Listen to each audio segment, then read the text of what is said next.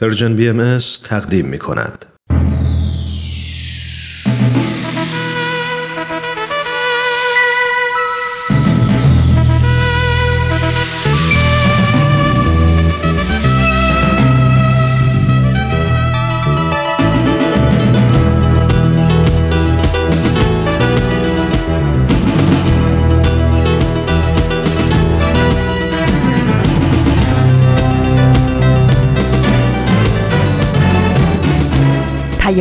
دوست.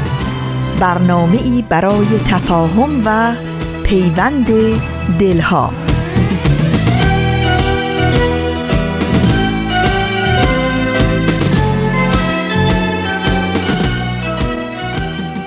به به به به به به به به. چه شنونده هایی چه حالی چه روزی چه دوستانی چه خانم ها و آقایانی. مشتاق و پر انرژی پای سشنبه های نقره ای رادیو پیام دوست.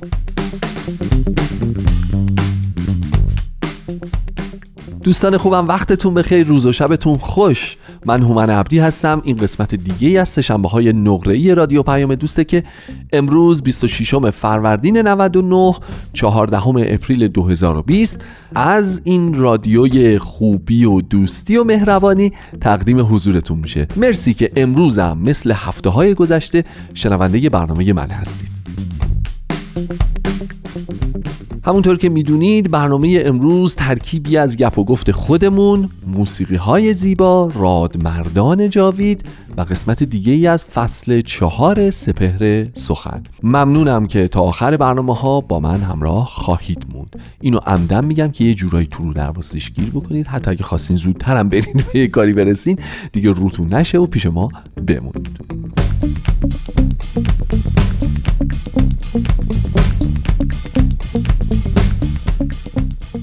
دوستان دیگه 26 فروردینه و حالا تقریبا کارا داره تا حدی میشه گفت به روال برمیگرده. حالا بعضی جاها خیلی دارن مدیریت می‌کنن هنوز خیلی خیلی رایت می‌کنن خیلی از کسب و کارها فعالیتشون با حالت عادی برنگشته. بعضی جاها ذره ذره دارن این کارو می‌کنن بعضی جاها حجم پرسنل رو کم کردن روزهای کاری رو مدیریت دارن می‌کنن. بعضی جاها هم خب خیلی سفت و سخت دارن همچنان رایت می‌کنن و مخالف این هستن که به روال عادی برگرده. بعضی ها معتقدن که اصلا این سنت دست شستن هر نیم ساعت یه بار اساسا دیگه رفت تو کروموزوم ما نشست و جزء خصایص زندگیمون شد و به نسل های بعد ناخداگاه ناخداگاه منتقل خواهد شد. خلاصه روایت ها زیاده جاهای مختلف دنیا دارن شیوه های مختلف رو پیگیری می‌کنن. شماها بهتر از من تو جریان اخبار و اتفاقات هر روز و هر ساعت هستید. در نهایت آرزوی قلبی اینه که سلامت باشید شاد باشید و بتونید به درستی این فضا رو مدیریت بکنید. نکته خیلی مهمی که می‌خوام امروز راجبش بیشتر باهاتون صحبت بکنم اینه که اوایل سال نمی‌دونم یادتون میاد یا نه. قدیما ما یه رسمی داشتیم. نصیحتمون می‌کردن بزرگترها که پسر جان بشین و اهداف خودتو برای سال جدید بنویس. تو اصلا می‌دونی امسال می‌خوای چیکار بکنی؟ اصلا می‌دونی که می‌خوای از کجا شروع بکنی و به کجا برسی؟ نه. می‌دونی؟ با همین آکسانا و فاصله ها تو چشمای ما زل می‌زدن و از همون میپرسیدن.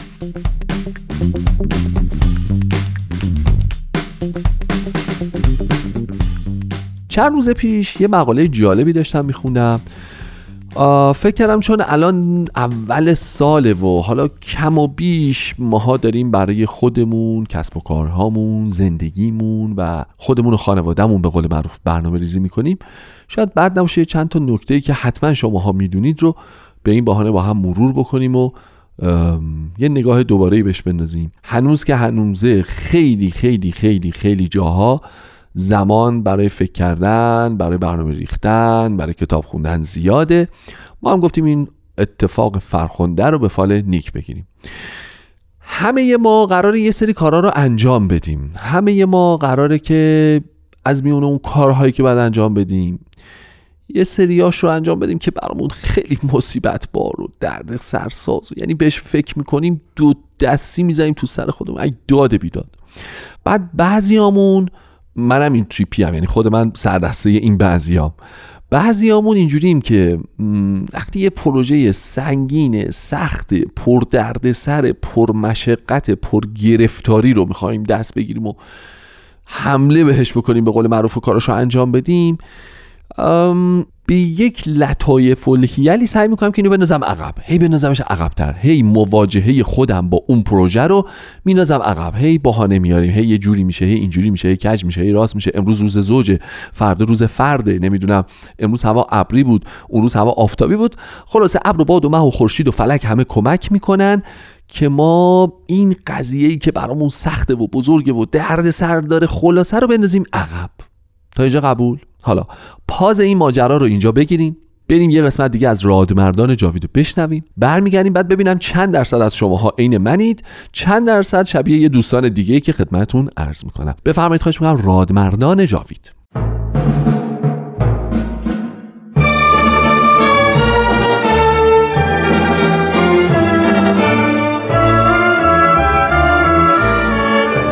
رادمردان جاوید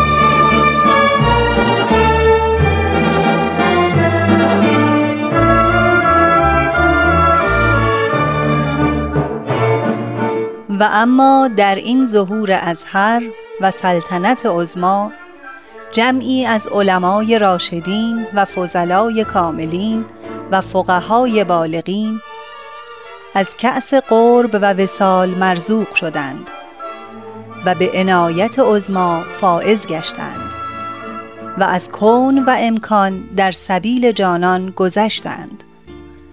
همه اینها محتدی و مقر و مزعن گشتند برای آن شمس ظهور به قسمی که اکثری از مال و ایال گذشتند.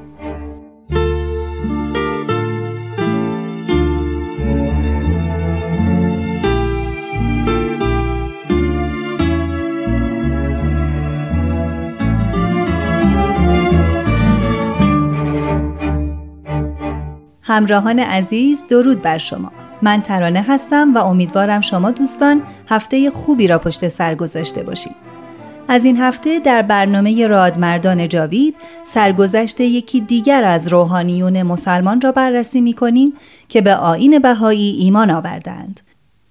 اینان زمانی که در سرزمین ایران به واسطه قلبه تعصبات و اعتقادات خرافی مردم و جهالت و بیسوادی توان تحقیق و جستجو در عقاید دیگر کم و یا غیر ممکن بود از همه این موانع گذشتند و هنگامی که به یقین رسیدند به همه دستاوردهای زندگی مادی خود پشت کردند و برخی تا ایثار جان خود بر سر عقیده باقی ماندند.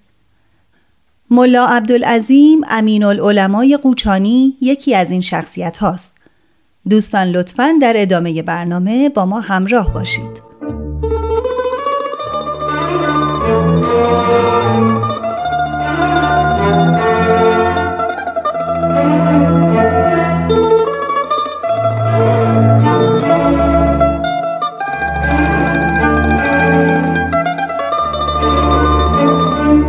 نامم عبدالعظیم است فرزند ملا مهدی اردبیلی مشهور به قلعه جویی او پیش نماز مسجد بیچاقچی بازار و ملقب به امین العلماء بود.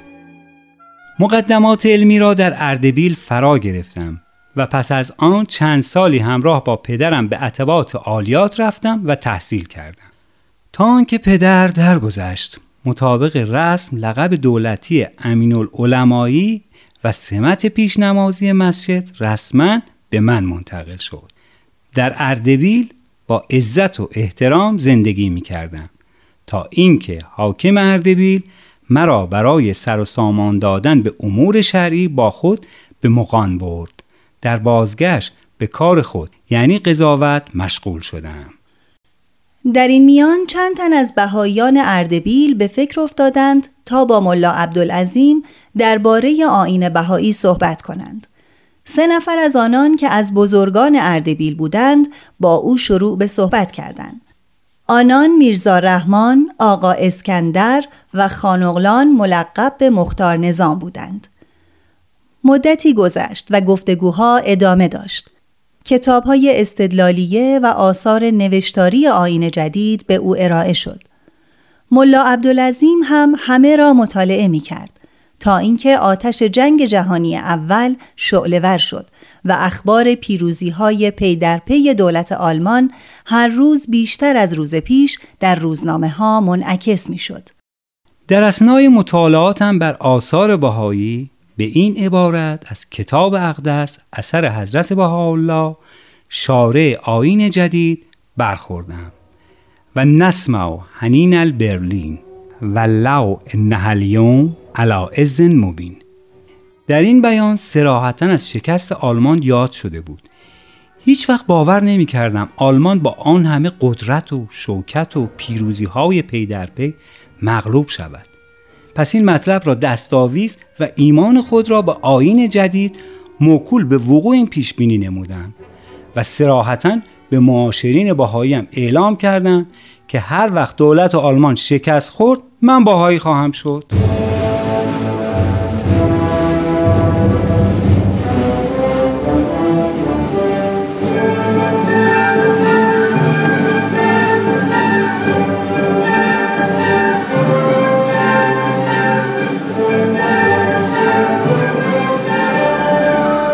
مدتی گذشت. روزی ملا عبدالعظیم در محکمه خود نشسته بود که ناگهان مختار نظام با روزنامه ای وارد شد. جناب امین العلماء این را بخوانید. چه نوشته؟ آلمان شکست خورد؟ این هم شکست آلمان. فرموده بودید اگر پیشبینی حضرت بهاءالله واقع شد ایمان می آورید. آیا حالا دلیل دیگر هم می خواهید؟ بنا به عهدی که بسته بودم چاره ای جز تصدیق آین جدید نداشتم. اما هنوز قلبا ایمان نیاورده بودم و در شک و تردید به سر می بردم. الله سلیمانی نویسنده و محقق بهایی در کتاب مسابیح هدایت می نویسد پس از چندی به قصد زیارت از راه اشقاباد به طرف مشهد حرکت کرد. چند روزی در اشقابات توقف کرد و دو بار هم به قصد گردش به معبد بهایی در اشقابات رفت. پس از زیارت بارگاه امام هشتم شیعیان در مشهد به اردبیل بازگشت. برای قضاوت در قشون اردبیل به قزوین سفر کرد. اما به محض ورود به قزوین بیمار شد و تحت معالجه میرزا موسی خان حکیم که بهایی بود قرار گرفت. ملاقات با این مرد بزرگوار و نورانی بسیار فرصت مقتنمی بود. این حکیم الهی جسمن و روحن مرا معالجه کرد. سرانجام توانستم با راهنمایی های میرزا موساخان حکیم به درجه ایمان و ایقان برسم. ملا عبدالعظیم امین العلماء از قزوین به اردبیل بازگشت و در محکمه خود به قضاوت در امور شرعی مشغول شد. گهگاه با افرادی که مطمئن و مستعد بودند به اشاره و نقل قول درباره آین جدید صحبت می کرد. اما سرانجام به مرور زمان آوازه ایمان او به آین بهایی پیچید. محمد حسین رزوانی که از نزدیکان امین العلماء بود و توسط او به آین جدید ایمان آورده بود می‌گوید فردی به نام حاجی بشارت که رئیس تلگراف خانه اردبیل بود پسری داشت که جناب امین العلماء با او درباره آین بهایی صحبت کرده بود.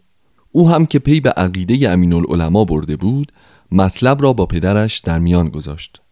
حاج بشارت برای تحقیق درباره این مطلب مجلسی فراهم کرد تا شیخ حسن روزخان ملا یعقوب روزخان امین الواعظین و قوام السادات را با امین العلماء ملاقات دهد. در این مجلس باب مناقشات باز شد و بسیار مذاکره کردند. در آخر آخوندهای حاضر در جمع که شکست خورده بودند قضیه را به میرزا علی اکبر مشتهد مشهور محل خبر دادند.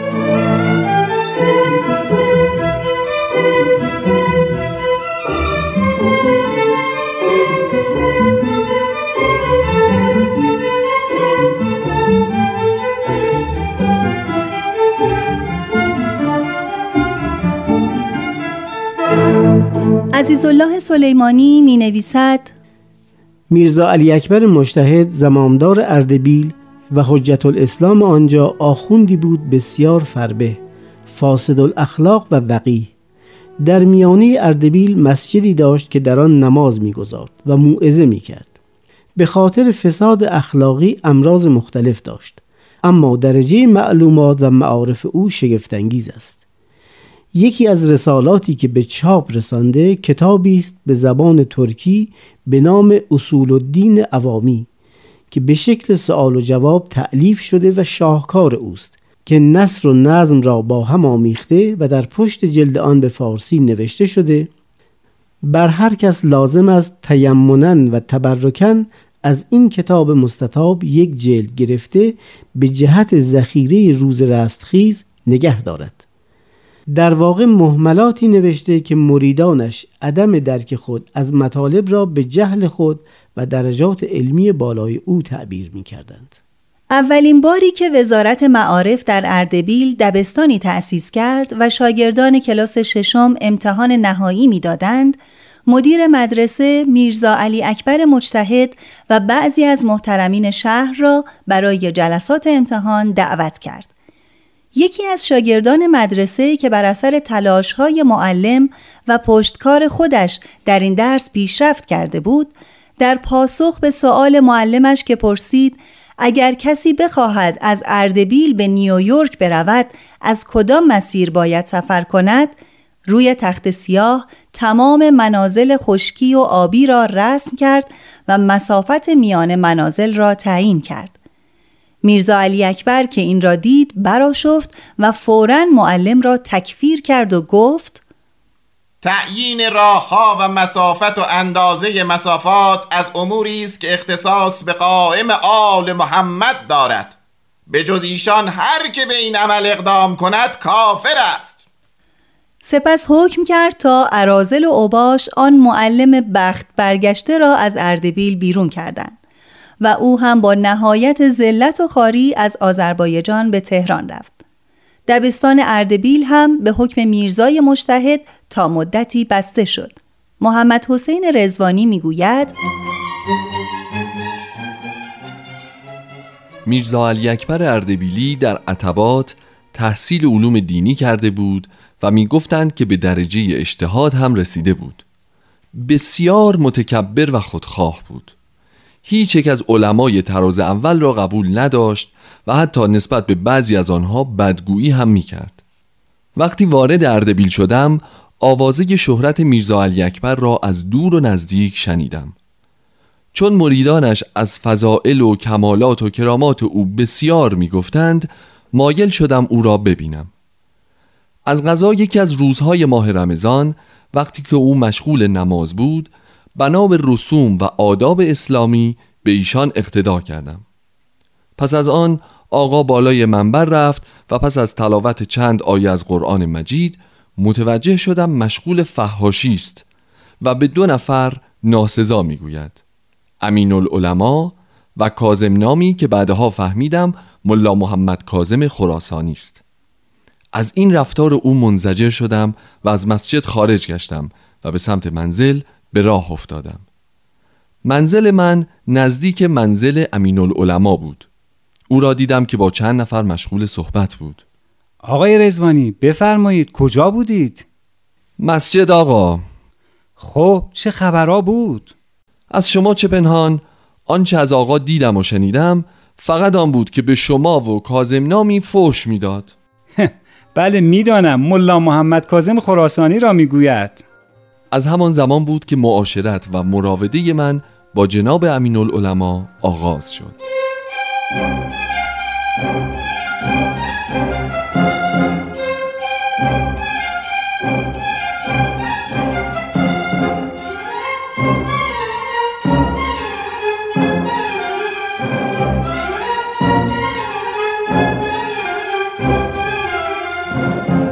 علت آن که میرزا علی اکبر مجتهد بر سر منبر به امین العلماء فوش می‌داد آن بود که چهار آخوندی که در مجلسی با او بحث می کردند قضیه را به مجتهد خبر دادند.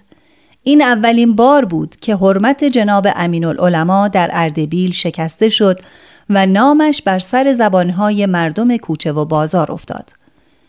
به تدریج مردم از روی احتیاط از معاشرت با او خودداری کردند و روز به روز از عده مراجعین به او کم شد و محکمه اش از رونق افتاد. و با آنکه از نظر معیشتی به زحمت افتاد از باور خود دست نکشید. عزیزالله سلیمانی می نویسد روش جناب امین العلماء در هدایت مردمان به آین جدید آن بود که اول خرافات و موهوماتی که مردم به آنها مبتلا بودند را می شکست و بعد دلائل و براهین حقانیت پیامبران و مظاهر الهی را بیان می کرد. از آین جدید سخن می گفت و حقایق آن را روشن می نمود. اما آقای رزوانی درباره نحوه ایمان خود به آین بهایی چنین می گوید. یک سالی بود که با امین العلماء معاشرت و مراوده داشتم بدون آنکه هیچ ذکری از بهاییت نماید. مباحث ما بیشتر درباره کم و کیف ظهور قائم موعود بود و ایشان این امر را از روی آیات قرآنی و احادیث روشن کرد. من به هیچ وجه حس نکرده بودم که ایشان بهایی است زیرا آنچه درباره بهاییان و اتهامات وارده بر آنان شنیده بودم و البته کورکورانه آنها را باور کرده بودم با رفتار و منش جناب امین العلماء به کلی مغایر بود و ابدا به ذهنم خطور نمی کرد که این شخص می تواند بهایی باشد تا اینکه روزی در محلی یکی از حاضرین که نامش ستارف بود گفت آقا محمد حسین شما با این کمالات چطور با ملا عبدالعظیم معاشرت می کنی؟ نمی ترسی تو را بهایی کند؟ چه می‌گویی؟ این حرف ها یعنی چه؟ یعنی نشنیده ای می‌گویند جناب امین العلماء بهایی شده. همین است که کمتر با مردم مراوده دارد.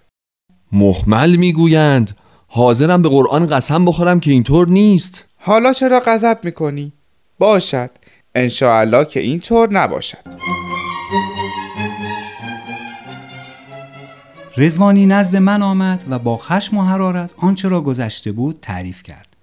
از مدتها پیش علاوه بر آنکه با رزوانی درباره کم و کیف ظهور قائم و سایر مسائل اسلامی صحبت می کردیم رمان هم می خواندیم. بعضی اوقات رزوانی می آمد رمانهایی را که خوانده بودم می برد و به کتاب فروش می داد و رمان دیگری برایم می آورد. مدتی بود که متوجه شده بودم امین العلماء دیگر رمان نمی‌خواند. وقتی علت را پرسیدم گفت دیگر رمانی که شما نخوانده باشید ندارم تا به کتاب فروش بدهید. چند روز بعد وارد شدم و دیدم ایشان مشغول مطالعه است. رمان جدید است. خیر جلد سیزدهمه بهار الانوار است. چطور؟ بهار الانوار؟ رزوانی جان یک مبلغ باهایی به اردبیل آمده و سه چهار جلد کتاب به من داده. آن کتاب ها را شبها مطالعه می کنم و روزها با بهار الانوار تطبیق می نمایم استنباط شما چیست؟ هرچه را تطبیق می کنم جور در می آید آنقدر می دانم که اگر به همین زودی قائم ظهور نکند تمام خبرهایی که داده شده پوچ است. زیرا کلیه علایم و اشارات ظهور آشکار و ظاهر شده.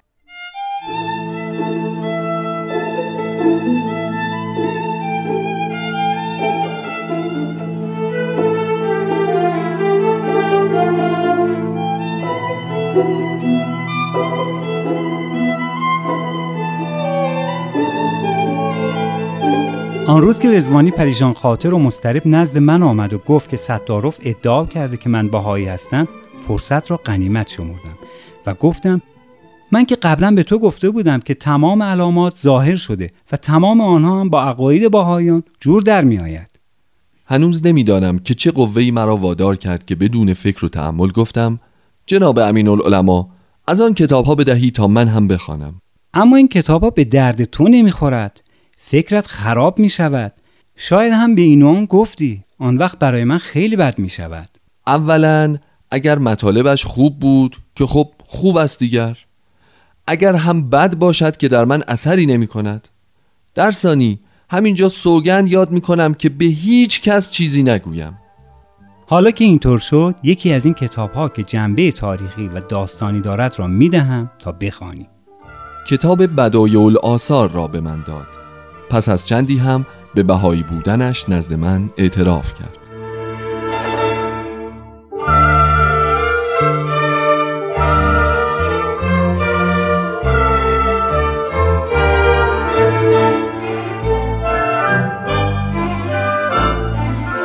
خب دوستان عزیز به پایان این برنامه رسیدیم. از شما سپاسگزارم که با ما همراه بودید.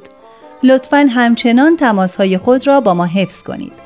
تلفن 201 703 671 828 828 در اختیار شماست. ضمنا صفحه فیسبوک رادیو پیام دوست آماده است تا اظهار نظرهای شما را درباره این برنامه ثبت کند. تا برنامه بعد بدرود.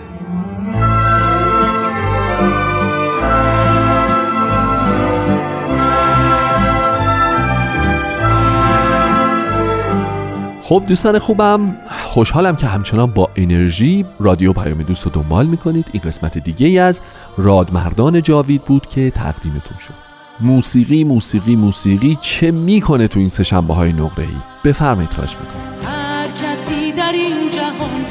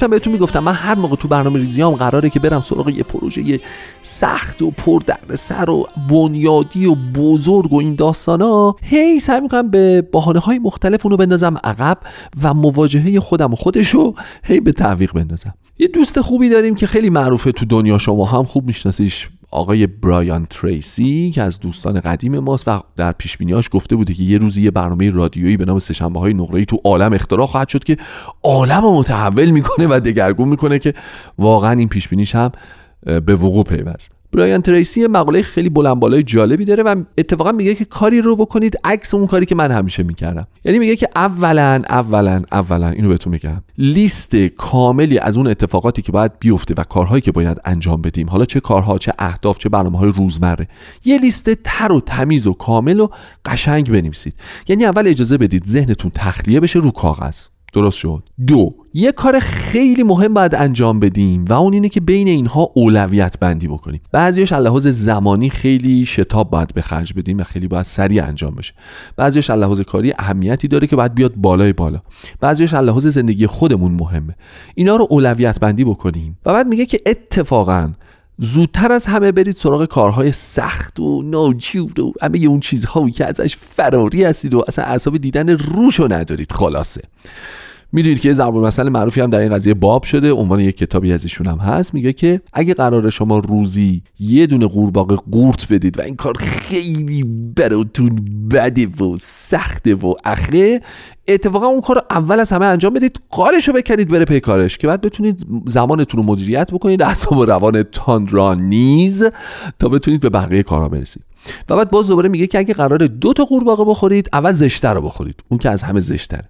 در واقع هدفش اینه که بیارید کارهای سخت و بحرانی و بد و بیارید اول. زودتر انجامش بدید بدید بره. و بعد یه نکته مهمتر میگه میگه که نیاز ما داریم ما ابنای بشر نیاز به حس موفقیت داریم. وقتی شما همه کارهاتون رو لیست می‌کنید بعد اولویت بندی می‌کنید بعد یکی که انجامش میدین اینو راست میگه. واقعا نماد منم این صادقه. هر کدوم که تیک می‌خوره و میره یک حس خوبی به آدم میده. آخ آخ آخ یک حس دلنشینی به آدم میده که نگو و نپرس. میگه که خودتون رو معتاد بکنید به این حس خوب. تون تون کارا رو انجام بدید تون تون تیکا رو بزنید بره تون تون سه شنبه های نقره ای رو گوش بدید که حس خوب بگیرید. بعد در جای دیگه اشاره می‌کنه که این سه شنبه های نقره یه برنامه ای داره به نام سپر سخن. به به به. بریم قسمت دیگریش رو با هم بشنویم.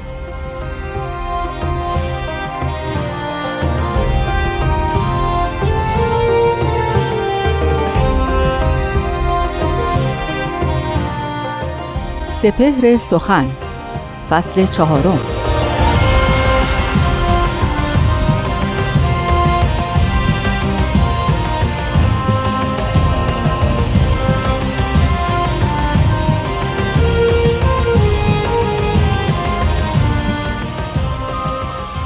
گردلی از غمزه دلدار باری برد برد. در میان جان و جانان ماجرایی رفت رفت.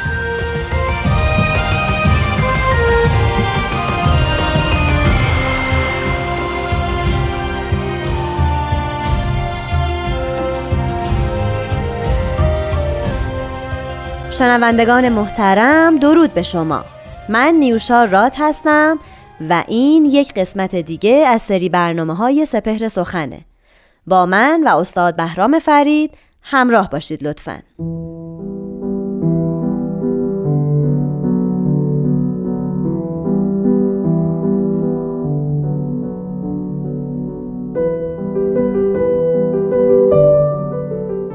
حضرت ولی امرالله میفرمایند ای اهل عالم و ارباب ظلم و ستم یقین نمایید که ما اهل بها آین خود را به خون خود خریده و شهد فدا در سبیل حبش چشیده. به امیدش زنده ایم و از مادونش رسته. امرش را تا آخرین نفس ناصریم و بلایش را در هر حال حامد و شاکر.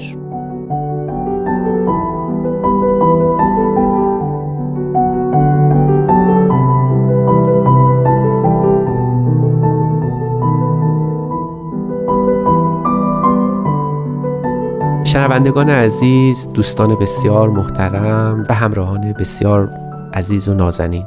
بیان حضرت شوقی ربانی رو زیارت کردیم. که تو گویی نماینده از آین بهایی به عنوان شوقی ربانی در بلندای بزرگترین قله جهان ایستاده و مخاطبش تمام نوع انسان در اقصا نقاط این یک شبر عالم یعنی کره خاکی ماست که بسیار به رغم بزرگیش کوچک می نماید و داره به اونها صحبت می‌کنه. ندایی به عنوان اهل عالم و ارباب ظلم و ستم.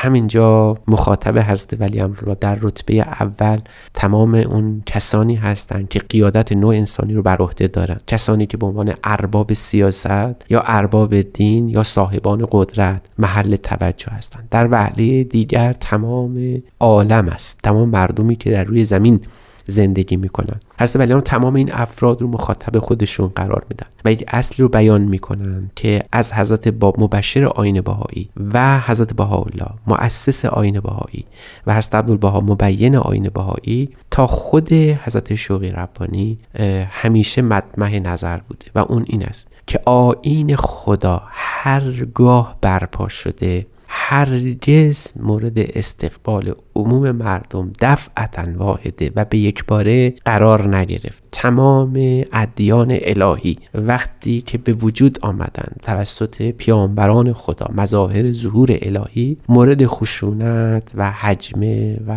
نهایت بلاها و سختیها و تضییقات قرار گرفت. با اونها به شدت برخورد شد. اونها رو اذیت کردند پیروانشون رو اذیت کردند مؤسساتشون رو از بین بردن. هرگز یک دین برپا نشد مگر اینکه پیامبرش خار نشد و پیروانش محدور و دم اعلام نشدند و تمام این خشونت بر ارباب دین و فرزانگی از دو طایفه برخواسته. یکی ارباب سیاست زورمندان و دیگری علمای مذهبی. هرگاه دینی برپا شد به خشونت کشیده شد. خشونت یک طرفه از طرف دولت و از طرف ارباب دین که پیرو دین جدید رو پیرو آین جدید و بدی رو از بین ببرند لگد مال کنند. تمام آنچه را که اخلاق یک دین رو تشکیل می‌داد. و عجبا که هر دو دسته مستمسکشون برای اعمال خشونت باز خود دینه. و این جزء حیرت انگیز ترین وقایع تاریخ بشری است که چطور می‌توان به مدد یک دین به بهانه یک دین بر دین دیگر شورید و او رو از بین برد.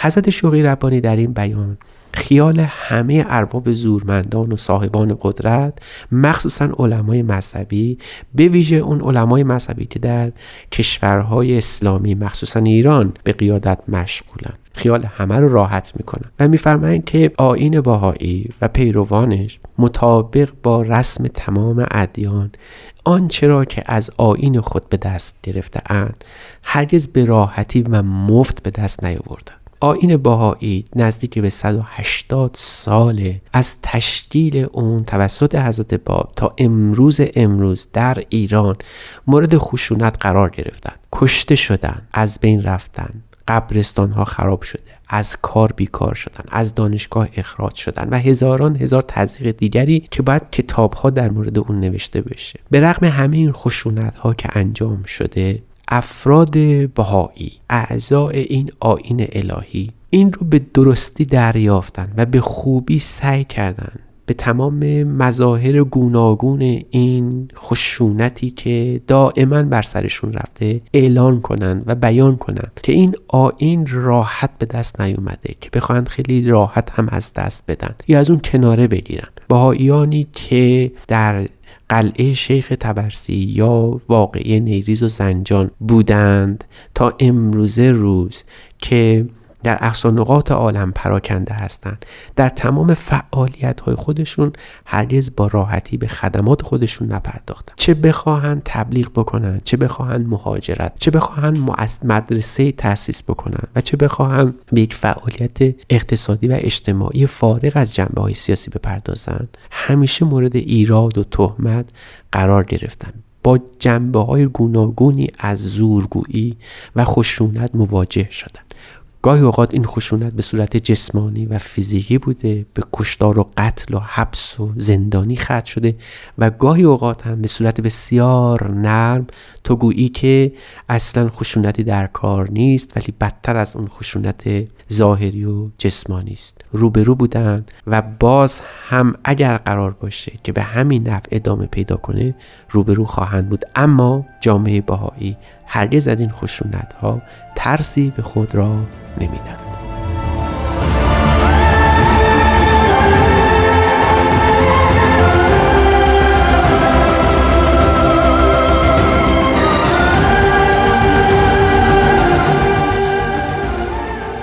دوستان عزیزم پیرامون بیان حضرت شوقی ربانی صحبت کردیم که باهاییان در طول 180 سال آین خودشون رو مفت به دست نیاوردند بلکه با خون خود خریدند و دائما آنچه را که داشتن از جان و مال و ناموس از دست دادن به خاطر این آین باهایی و عجبا که این یکی از علائم حقانیت هر ظهوره. فتمن الموت ان کنتم صادقین. شاهکار قرآن است.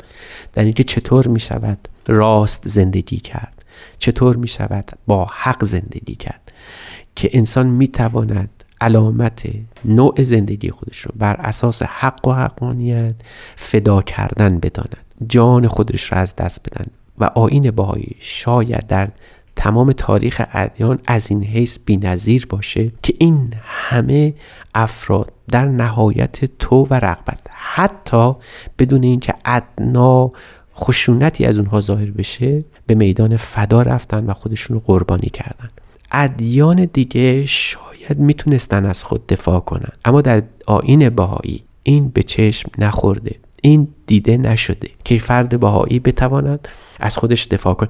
در نهایت تسلیم و رضا اقدام به فعالیت های غیر سیاسی خودش مطابق با آین بهایی می‌کنه. و همیشه دچار این خشونت بوده. به این امید که یک روزی روزگاری نه چندان دور و خیلی زود این چرخه خشونت متوقف بشه و دیگه انسان ها برای رأی خودشون عقیده خودشون برای استدلال در مبانی فهم و درایت خودشون. به خشونت متوسل نشن. فکر رو اندیشه و آین رو نمی‌توان با خشونت از بین برد.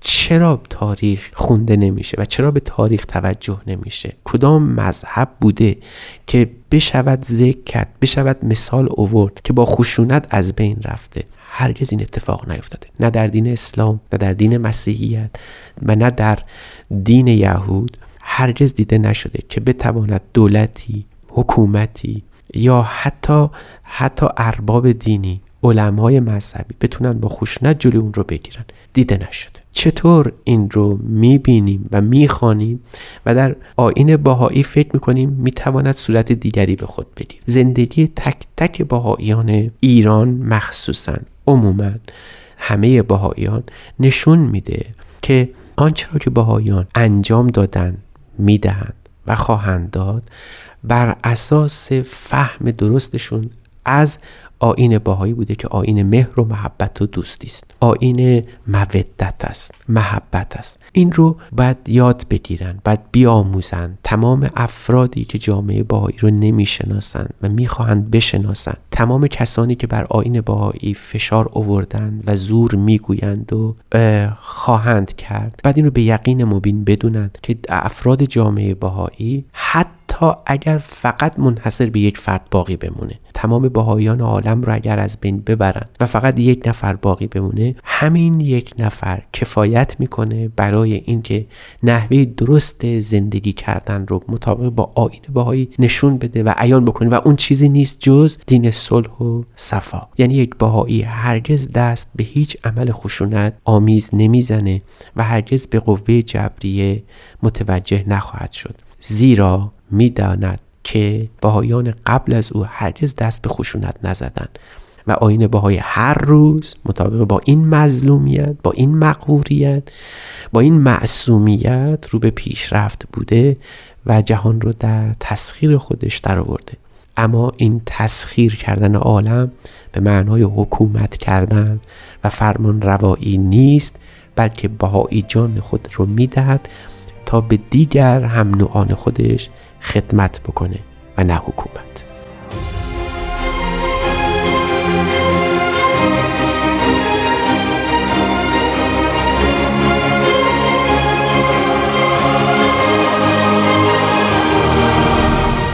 عزیزان شنونده به پایان این قسمت از سپهر سخن رسیدیم. تا هفته بعد شاد و سرخوش و سلامت باشید و خدا نگهدار.